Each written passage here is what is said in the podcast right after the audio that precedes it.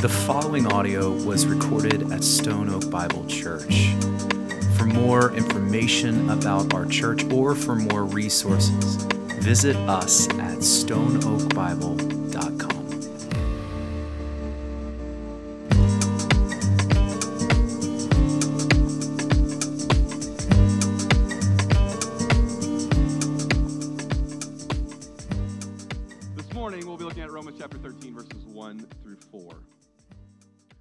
from last week, or you'll notice by just glancing at the text, that we'll be this morning discussing authority. Specifically, we'll be discussing the authority of government.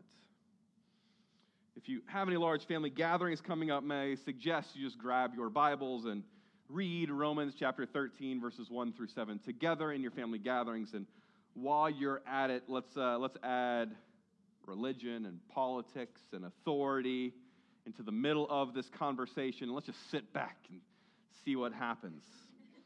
You know what? While you're at it, you might want to add vaccines. You should probably add mask requirements. You should probably add uh, school options of public or of private, of homeschool. Um, how much money you made last year, make sure that gets included into the conversation. And you can even actually toss in why Aunt Betty cannot make mashed potatoes the right way. All of these, I think, are the great family conversations that we should all be, be, having around our family dinners. Uh, if you do this, be sure and don't invite me. I don't, I don't want to be a part of that. But, but do record it just so that the rest of us can see how you, you walk through that. Why is it that these things are so difficult for us to talk about? Well, I, I think it comes down to passion and it comes down to our values. If I'm passionate about something, I will often place a high value on that specific thing. It's then upsetting to me, and it's also completely foreign to me if you don't have the same passions and don't have the same value system as I do. After all, we're family.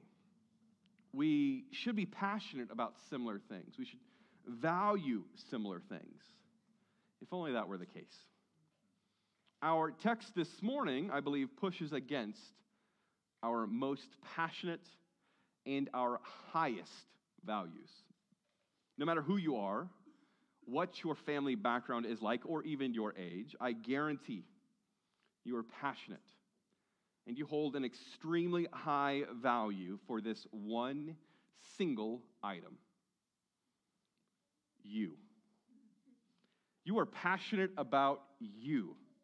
You value you.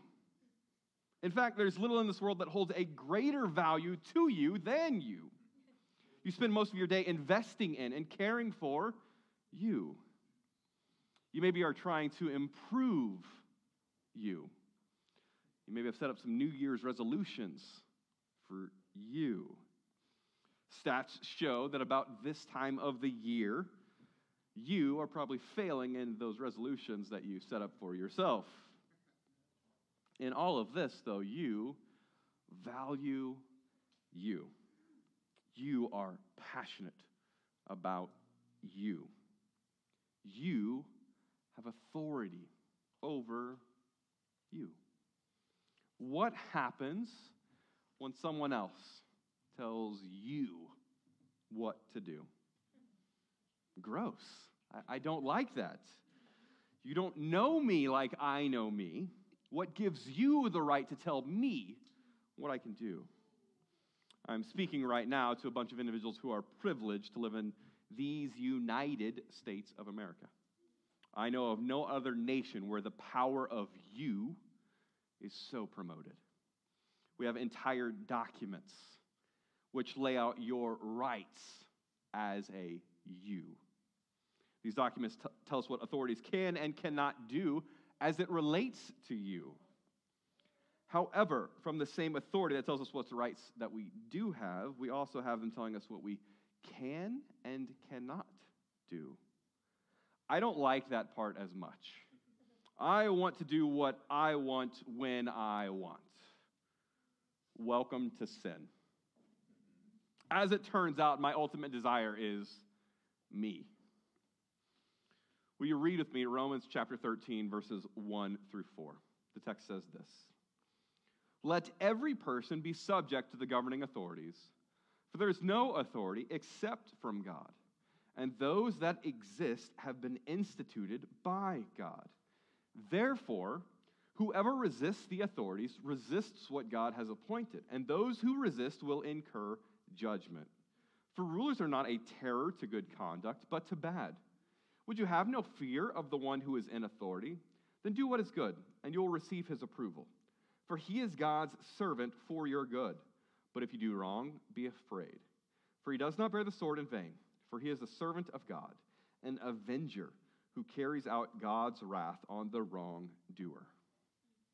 I believe that this text is actually pretty clear. The difficulty of this text doesn't lie in interpreting its meaning, it lies instead in us applying the text to our lives and therefore submitting to the text. Again, our problem comes down to our love for ourselves. When the Bible is clear, let the Bible be clear. If you remember last week, Justin walked us through uh, this image. Teresa, if you would place that first image up for me.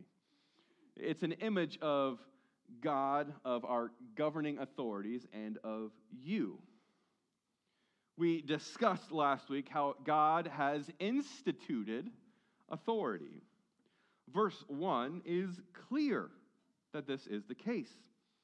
This text here actually builds upon itself. We first need to understand that the authorities that are placed above us are from God. Verse 2, though, builds upon that. Therefore, it says this Therefore, whoever resists the authority resists what God has appointed, and those who resist will incur judgment. Therefore, if the authority is from God, as verse 1 says, then we should follow what that authority says. Again, this text is very clear. The applications of this text are very difficult.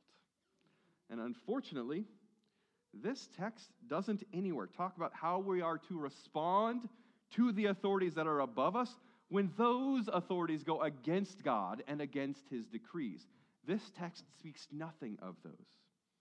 This text, in fact, presents these authorities in an extremely positive light. It doesn't speak directly to the thoughts that are coursing through our minds right now in regards to how do we respond to bad authority? How do we respond to an authority that goes against God? How do we respond to, and you can fill in the blanks. The text does not speak to this. However, I want to speak to this, even though it's not the focus of this text. First, there's an understanding within this text that I think helps us to understand how we respond. That understanding is simple it is God is sovereign. If there's one thing that this text should cause us to see, it is that God is in control. This can be difficult for us to understand. However, our understanding of God's sovereignty helps us to understand all other circumstances. If God is truly in control of all things, if He truly is sovereign, then how we respond to all things should be different how we respond to good news changes. How we respond to bad news especially should change. Do you believe this morning that God is in control of all things, including the things that you are scared of, the things that you are fearful of, the things that as you look at your calendar Monday through Friday of this upcoming week?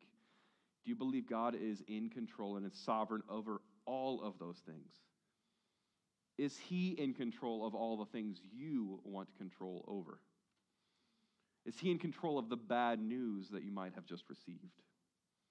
Again, sovereignty of God is easy to discuss, but it can be very difficult for us to apply it to our lives. The second thing I think we can see within this text, which um, as we're looking through the perfect authority that we see here, is that God established authority and government. The text again is clear. God has established authority and has established government. Government within itself is neutral. Government is from God, but it is within itself neutral. I love government. Let me take that statement a little further. When I get a drink of clean water from our public water system.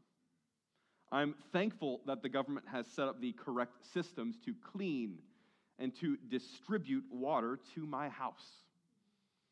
There are some governments in this world where even this simple act is not possible. I also love that the government takes criminals off the streets. This protects me and my family. I enjoy government whenever it operates as I desire for it to operate. However, there are other areas where I particularly don't like the government. Teresa, can you place our next image for us? For instance, I don't want the government to tell me how fast I can go. I want to go as fast as I want to go. I would like to drive at my preferred speed, especially if I need to make up time, if I'm late, or if I've got a long drive ahead of me. I would love to not look down at my speedometer to check how fast I'm going. I'd much rather just cruise at the speed that I feel is appropriate. This is the exact reason we need government. I am sinful. You are sinful. If we are both doing what we think is right in our own eyes, can you imagine the chaos that would occur on 1604? The current chaos of 1604 would be nothing compared to the chaos with no set standard. How should a Christian respond to a speed limit? That's a tougher question. Again, let's look at the text. Will you read Romans chapter 13, verses 3 and 4 with me? For rulers are not a terror to good conduct, but to bad. Would you have no fear of the one who is in authority? Then do what is good, and you will receive his approval. For he is God's servant for your good, but if you do wrong, be afraid, for he does not bear the sword in vain, for he is a servant of God, an avenger who carries out God's wrath on the wrong doer. Let's do a quick heart check here. You're cruising down Highway 37, heading to the coast. It's a beautiful, warm, sunny day outside. In fact, the day is so perfect, and this is a perfect day, there's not another car in sight. As you're driving, you crest over the top of a hill, and sitting in the median is a highway patrolman. What goes through your mind at this point? Let me read verses 3 and 4 again. For rulers are not a terror to good conduct, but to bad. Would you have no fear of the one who is in authority? Then do what is good, and you'll receive his approval. For he is God's servant for your good. But if you do wrong, be afraid, for he does not bear the sword in vain. I'll say it again. These verses are relatively clear. The problem lies within us and our own hearts. We want to disagree, we want to manipulate these verses to not apply to something as small and as minuscule as a speed limit. In fact, we use a specific GPS app on our phone that notifies us police officer ahead. By the way, are there any other parents out there that really dislike digital speedometers now? Once your kid is able to read numbers, you suddenly have a little speed trap sitting in the back seat notifying you at all times Mommy, you're going one mile over. Daddy, the speed limit says 60. Thank you. Again, the problem is not the sign on the road. The problem is here. The problem is our hearts. I want to read this from a commentary on verse 3. Teresa, if you could put that slide up. This commentary comes from the uh, Believer's uh, Bible commentary, and it says this As a rule, people who do what is right need not fear the authorities.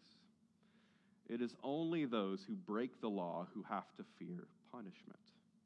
So if anyone wants to enjoy a life free from tickets, fines, trials, and imprisonments, the thing to do is be a law abiding citizen. Then he will re- win the approval of the authorities, not their censure. This is commentary from verse 3 of Romans chapter 13. The text here says that the rulers are there to come against the bad. If you are breaking the law, then there should be a fear within you in regards to authority. If you aren't breaking the law, then you receive, as the text says, the authority's approval. Hold up. I really don't care whether I receive the approval of the authority or not. I don't care whether the highway patrolman approves of me or not. I don't care whether my mayor approves of me or not. I disagree with him. I disagree with them. Should we even care whether the government approves of our actions? Well, let's look at the text once again and read the beginning of verse 4. For he is God's servant for your good. The authority in question here is God's servant. By simply being a good citizen, we are doing what God asks of us. It isn't the actual authority that we are seeking approval from. In fact, there might be times, and there most likely will be times, our actions will go against the approval of the authority. And we would be justified in doing so. Again, this text doesn't speak to those situations. All right, let's now make some applications here. Let's discuss this text. First, let's talk about government. Our hope as believers isn't in any government. Why? Well, if we just said that the government is from God, shouldn't we place our trust and our hope in that government?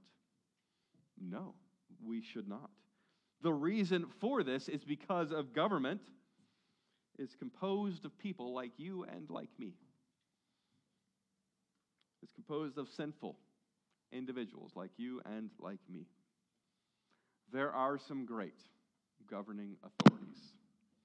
However, they are only great in comparison to their fellow governing authorities and to us.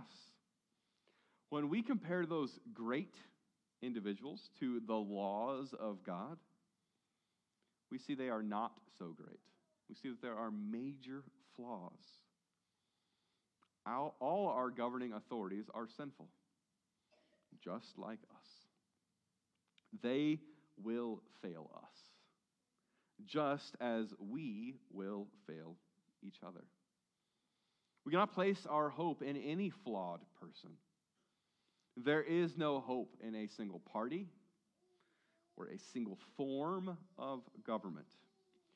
Big government, small government, no government, all forms of government will fail us. Our only hope is found in God. Do you want to see what perfect government looks like? You won't see it this side of heaven. Look at the end of your Bible in the book of Revelation. You can see there perfect government.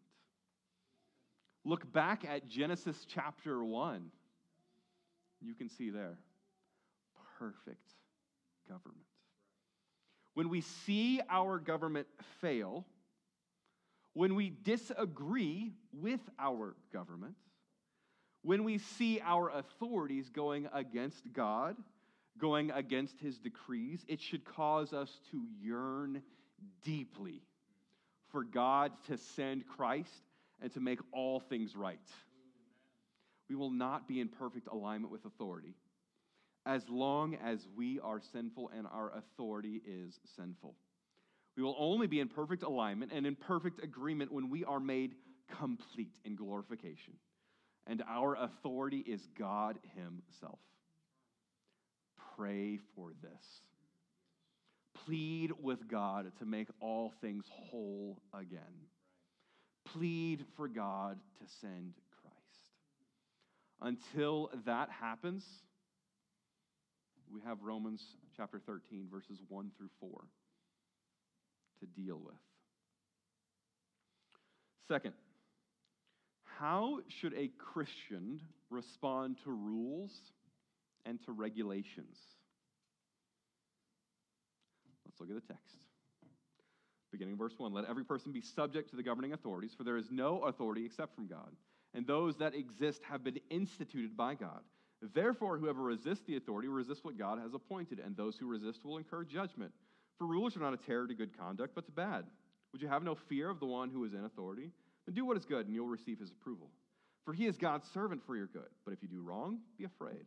For he does not bear the sword in vain, for he is the servant of God, an avenger who carries out God's wrath on the wrongdoer. This morning, I'm not going to apply this text directly to your individual life. I believe fully in the power of the Holy Spirit to do that work. Right now, there might be some of you that are feeling convicted, that feel, huh, I wonder if I did this correctly. Praise God that His Spirit convicts us and shows us our weakness. I can list out a bunch of things that I think you should do to submit to our governing authorities. That just doesn't feel right to me at all, though. Instead, I'm going to leave this text in the very capable hands of the Holy Spirit to show you how you are currently needing to be subject to the authority God has placed above you. The third question I want to answer is where is grace? This text, whenever I first read it, almost feels to me like Christian karma. If you do wrong, then you will be punished. If you do right, then you will receive approval. This is how our world often operates good equals good, and bad equals bad. What happens, though, when we are bad and cannot ever become good by ourselves? This is where we are in desperate need of grace. As we look at this text, should cause us to think of our own authority. As a parent, is this how we operate? Of good equals good and bad equals bad? I think as we evaluate this question, it should cause us to think and look to Christ. It's in the midst of this text that we can see ourselves and the perfect authority God.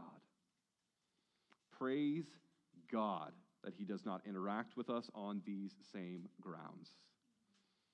The end of verse 4 is what we deserve an avenger who carries out God's wrath on the wrongdoer.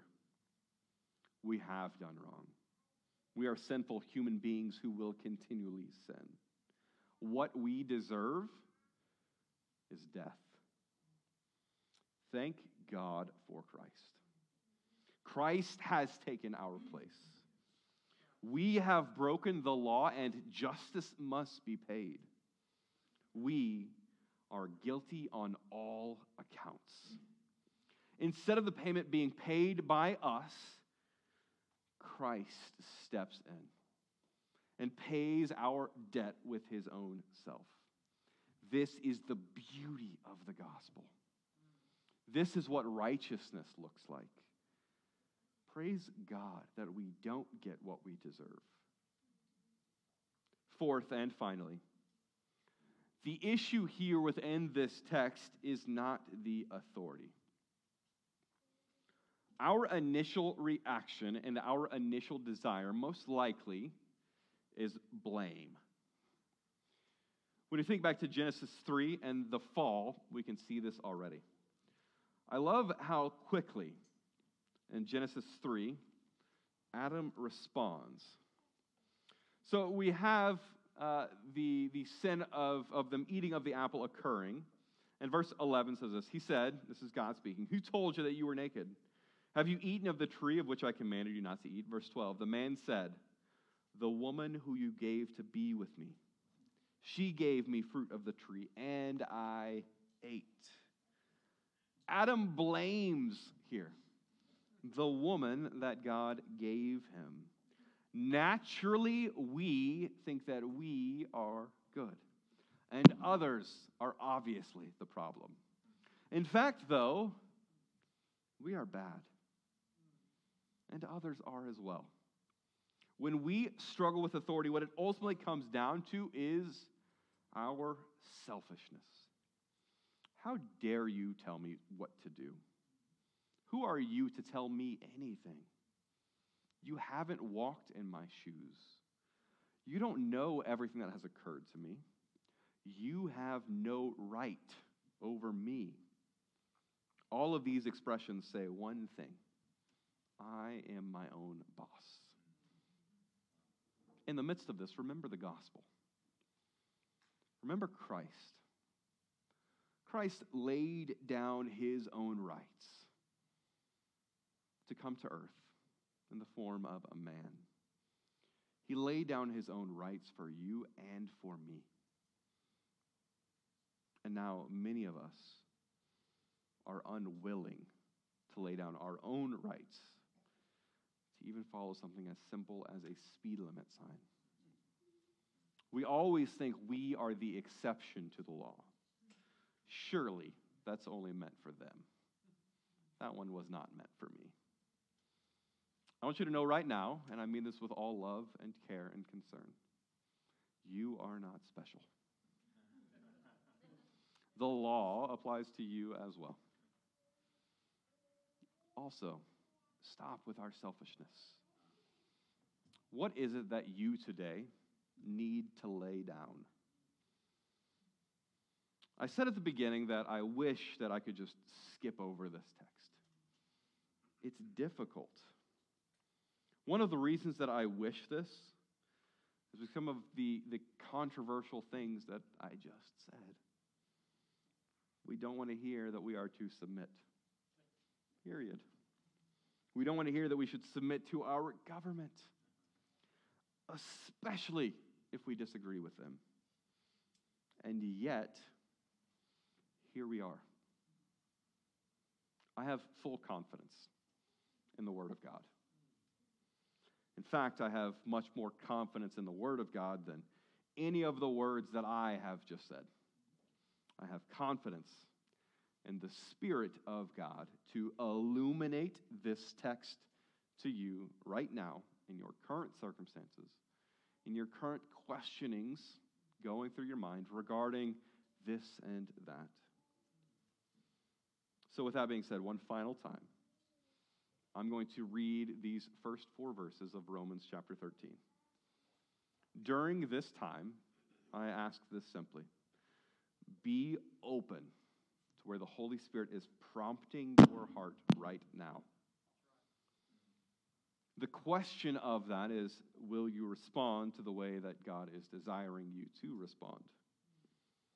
Will you walk away changed because of how God is using this scripture through the power of his spirit to possibly prune away some of the dead branches upon you.